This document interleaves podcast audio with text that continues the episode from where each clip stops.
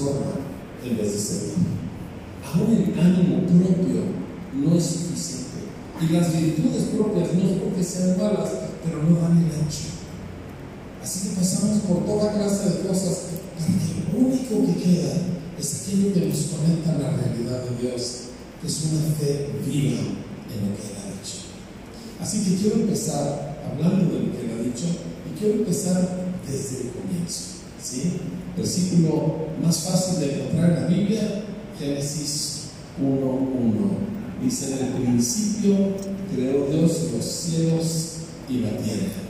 Me encanta, yo, yo tengo en mi posesión un libro sobre el arte de redactar, sobre el arte de escribir. Y en un capítulo habla acerca de cómo se comienza un artículo. Y luego el autor, que es da varios ejemplos y el primero que pone es Génesis 1. Dice, qué manera de empezar un libro, ¿verdad? En el principio creó Dios los cielos y la tierra. Y ahí se define todo. Hay un Dios en los cielos, Él hizo todas las cosas, ¿verdad? Yo le pertenezco a Él y desde ese punto de partida, de partida, desde ahí vivimos. No nos hicimos a nosotros mismos, no existimos por accidente. No estamos nosotros principalmente en las tareas, en las faenas de esta vida. Nosotros fuimos creados.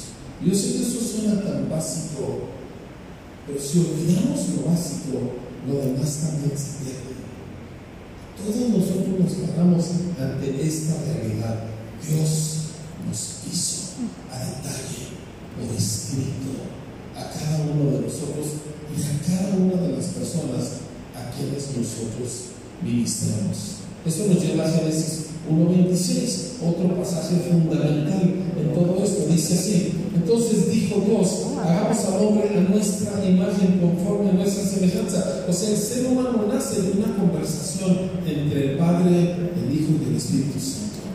¿Sí? A mí me encanta eso, porque todo lo demás Dios le dijo a las tinieblas, sea la luz, Dios le dijo al planeta, ¿verdad? Sepárense las aguas de las aguas y las aguas de lo seco y así. Pero cuando, o sea, Dios le habló a cosas y así creó. Pero cuando Dios nos quiso crear a nosotros, Dios le habló a Dios. Y de eso dijimos nosotros, de esa conversación celestial. Dice, hagamos al hombre nuestra imagen, conforme a nuestra semejanza, y señoré en los peces del mar, en las aves de los cielos, en las bestias, en toda la tierra y en todo animal que se arrastra sobre la tierra. Y creó Dios al ser humano su imagen, a imagen de Dios lo creó, hombre y mujer los creó. Y los bendijo Dios.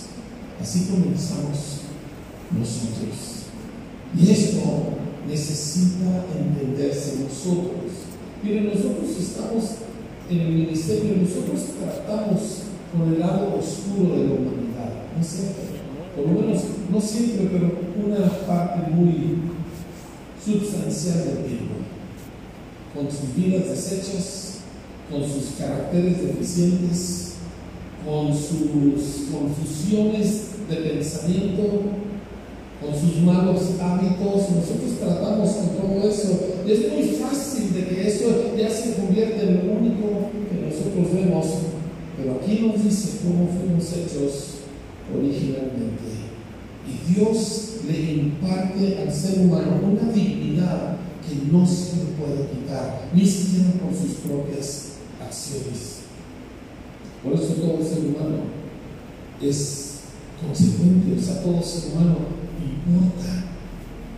Les quiero leer unas palabras de C.S. Lewis, el gran autor cristiano inglés del siglo XX. Y él dijo lo siguiente, y le pido que me presten mucha atención porque Lewis era un pensador profundo y no, era, no estaba buscando una reacción emocional, estaba buscando que nuestros ojos se abrieran. Y él dice lo siguiente, es cosa muy seria vivir en una sociedad de posibles dioses y diosas.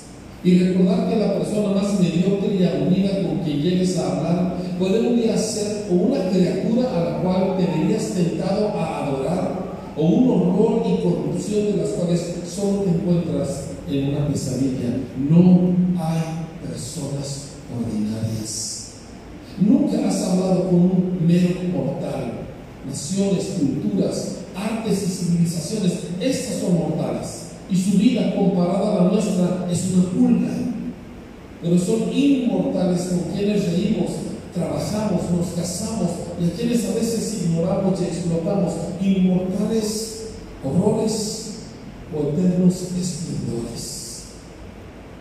Cada persona con quien yo trato, con quien tú tratas, sin importar el momento de su vida, la condición, lo que se le dé, es esto.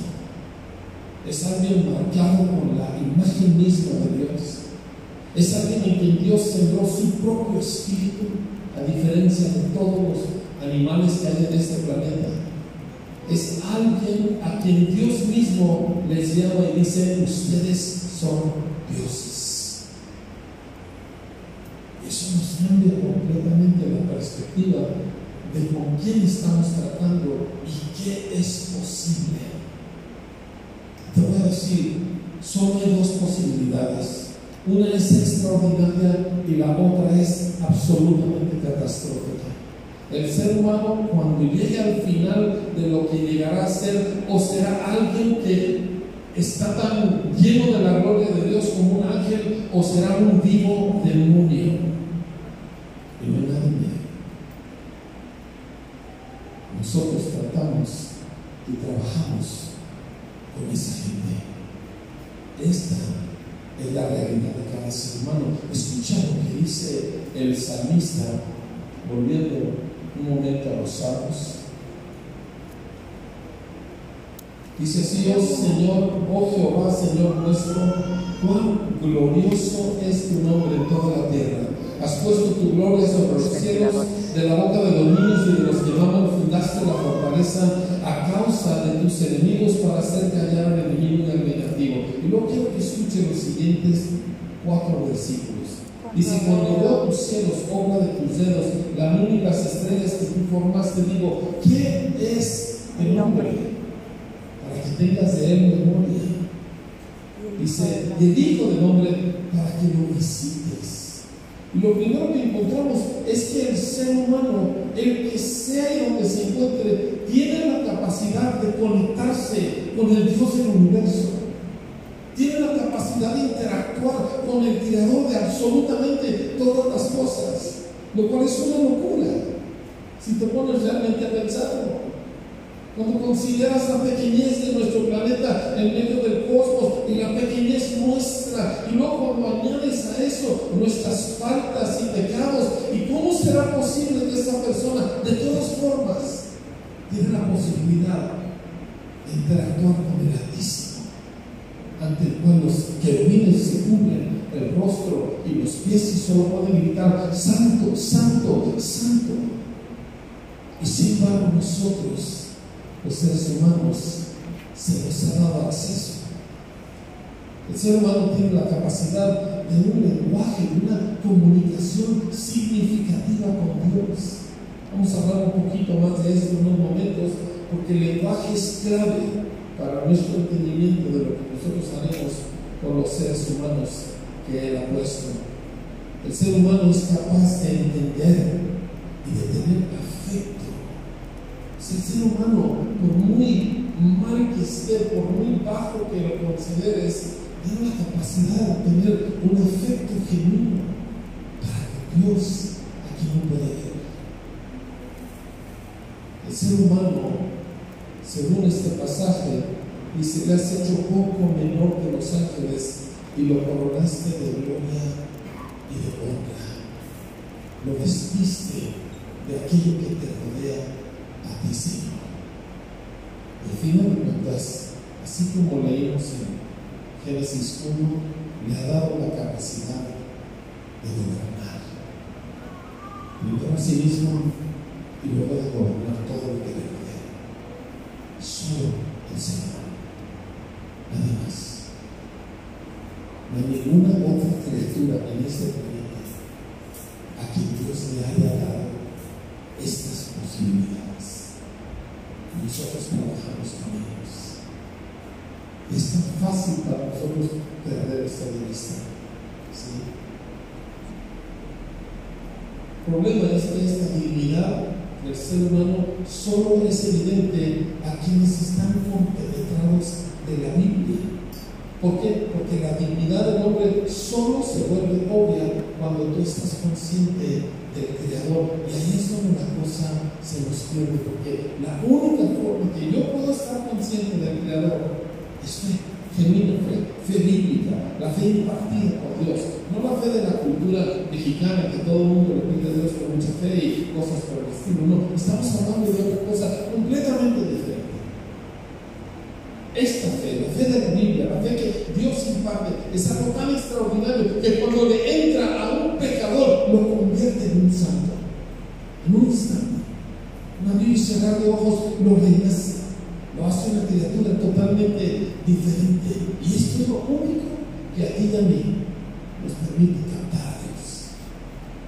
Y es ahí donde nosotros, y solo es ahí donde podemos captar el valor y del ser con que nosotros trabajamos. Para los demás, el prójimo es a veces una amenaza, a veces una oportunidad de sacar provecho, muy a menudo alguien indigno de mi atención. Para nosotros es otra cosa. Ahora, el asunto es que el enemigo de nuestras almas aborrece imagen de Dios que ha sido puesta en nosotros. O sea, no puede afectar a Dios, obviamente. Hay gente que maneja al diablo como si fuera casi igual con Dios. El diablo es un polvo, el diablo es un piojo. ¿Me explico? El creador del universo, o sea, ¿cómo lo vas a comparar con una pequeña criatura que está encerrada en la atmósfera de este planeta? Pero la raza humana la aborrece porque ella aporta la imagen de aquel a quien él se contra quien él se reveló. Y, y, quiero hablar un poco de lo que sucede y cómo vemos esto. Y, te voy a hablar de lenguaje. Y no estoy sabiendo del tema, pero quiero que me entiendas quizá de una manera nueva. ¿sí? El lenguaje, esto que yo estoy haciendo, donde estoy yo coordinando varias docenas de músculos, de aire, de pulmones, de dientes, para generar sonidos que comunican conceptos y tú los puedes entender. Esto es una cosa que solo el ser humano puede hacer. Y esto, de todas las habilidades que tenemos, es lo que nos asemeja a Dios. Ningún animal tiene lenguaje, solo nosotros. Pero el diablo odia, odia a la naturaleza, a la imagen de Dios en el hombre. ¿sí? Así que ellas, atentando contra la humanidad, desde su niñez, buscan cómo reducir al ser humano a ser menos que un animal. Y así lo vemos. Por lo menos durante los últimos 15 años nosotros lo hemos en nuestro país, donde seres humanos le hacen a otros seres humanos lo que ningún animal le haría a otro animal. En este tiempo, a nosotros nos toca vivir. ¿Por qué? Porque el enemigo nos aborrece. Y todo lo que pueda hacer para reducir al ser humano, él lo hará. Y el, el lenguaje está en una parte clara. Según los estudiosos, y de hecho esto nos lo dijo nosotros un lingüista de la Dice, el español tiene más de 80 mil palabras, vocablos. Pero de esos 80 mil, la persona promedio usa más o menos como 3 a 4 mil. Pero en muchos lugares, si te vas a los barrios rudos, si te vas a las zonas rurales, usan menos de mil. Toda esta capacidad de expresar, de comunicar, de entender, se reduce. Imagen de Dios se reduce en ser humano. Y se reduce en un animalito. Yo en semanas pasadas he platicado con maestros que están trabajando en diferentes partes de la sierra, que han trabajado con niños de barrios de nuestra ciudad, barrios difíciles, y, y nos presentan a niños. Yo recuerdo el verano pasado hicimos una especie de talleres para enseñar a niños a leer, y había niños de 6 años que no sabían agarrar un lápiz, y niños de 15 años que no saben escribir su propio nombre. Una cosa absolutamente pavorosa. El peor de todos ellos Es uno que me dice, una maestra que me dice, pastor, a los adultos les tuve que enseñar los colores. No sabían verde, azul, rojo. Adultos. Le dije, estás exagerando, no necesitas exagerar para convencerme. No dice pastor, yo les estoy enseñando los colores. Das cuenta cómo el diablo reduce y, y, hace, encoge el alma, el espíritu del ser humano hasta hacerlo nada. Está todo nuestro vida. Luego están los medios. Muchachos traen un celular, ¿verdad? Supuestamente estamos muy avanzados porque tenemos electrónica, pero ya no saben hablar. Ya no saben escribir bien. Lo único que son imágenes, imágenes, imágenes, porque vivimos en un mundo visual. Y un chamaco hoy en día ve más imágenes en un día de las que un adulto hubiera visto en un año, hace 50 años. Porque está en toda su vida. Dices, ¿y esto qué tiene de malo? Muy fácil. Dios es invisible. A Dios no se le puede ver. Escúchame bien. Pero Dios no es inaudible. A Dios se le oye. Y el lenguaje es la clave. Lenguaje entendido. Es este mundo. Escúchame. Quiero que se grabe en tu mente esta sencilla frase. Dios es invisible, pero no inaudible. La manera en que percibimos a Dios es a través del idioma. Mire, yo estoy involucrado fuertemente en educación, mi esposa y yo dirigimos a un par de escuelas, de parte de eso tenemos un editorial que produce todo un sistema educativo, libros salen a México eh, y estamos metidicísimos, estamos ayudando a abrir escuelas por todo el país y, y el asunto es este, la razón que nosotros estamos ahí es porque nosotros vemos cómo se ha ido recogiendo la capacidad humana, la imagen de Dios en el ser humano. Y un pastor sabio, ya mayor de edad, nos hizo una vez una pregunta que les quiero hacer ustedes. ¿Por qué enseñamos a los niños a leer?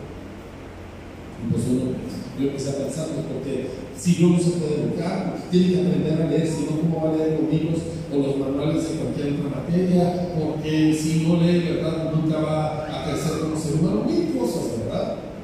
Y luego se detiene él y dice, miren, la razón que nosotros enseñamos a leer al niño es porque Dios se ha comunicado con la raza humana por escrito. Y queremos que ellos sepan lo que Dios nos ha dicho. Nuestra comunicación con Dios es a través del lenguaje, través de palabras. Palabras que oímos de Él, palabras que le expresamos a Él, pero en el momento que vivimos de, de tan espantosa ignorancia, yo no le estoy hablando de mi imaginación, en esto trabajo, esto dedico mis años. Cuando tú ves muchachos que han estado en la escuela por 8 o 9 años que no saben escribir su nombre, entonces ¿cómo les voy a presentar el Evangelio? ¿Cómo voy a ayudarles a renovar su entendimiento si no saben cómo usarlo? ¿Cómo les comunico la belleza de Dios si no entienden la mitad de las palabras que les? Repito, se reduce, se coge la imagen de Dios. Además, siempre está presente lo que los judíos llaman el lashonra, que significa el hablar perverso, que es toda la burla, o el chisme, o el denigrar, o el sarcasmo, que de eso está lleno la gente. Ya nadie puede hablar con alguien que tiene una opinión diferente.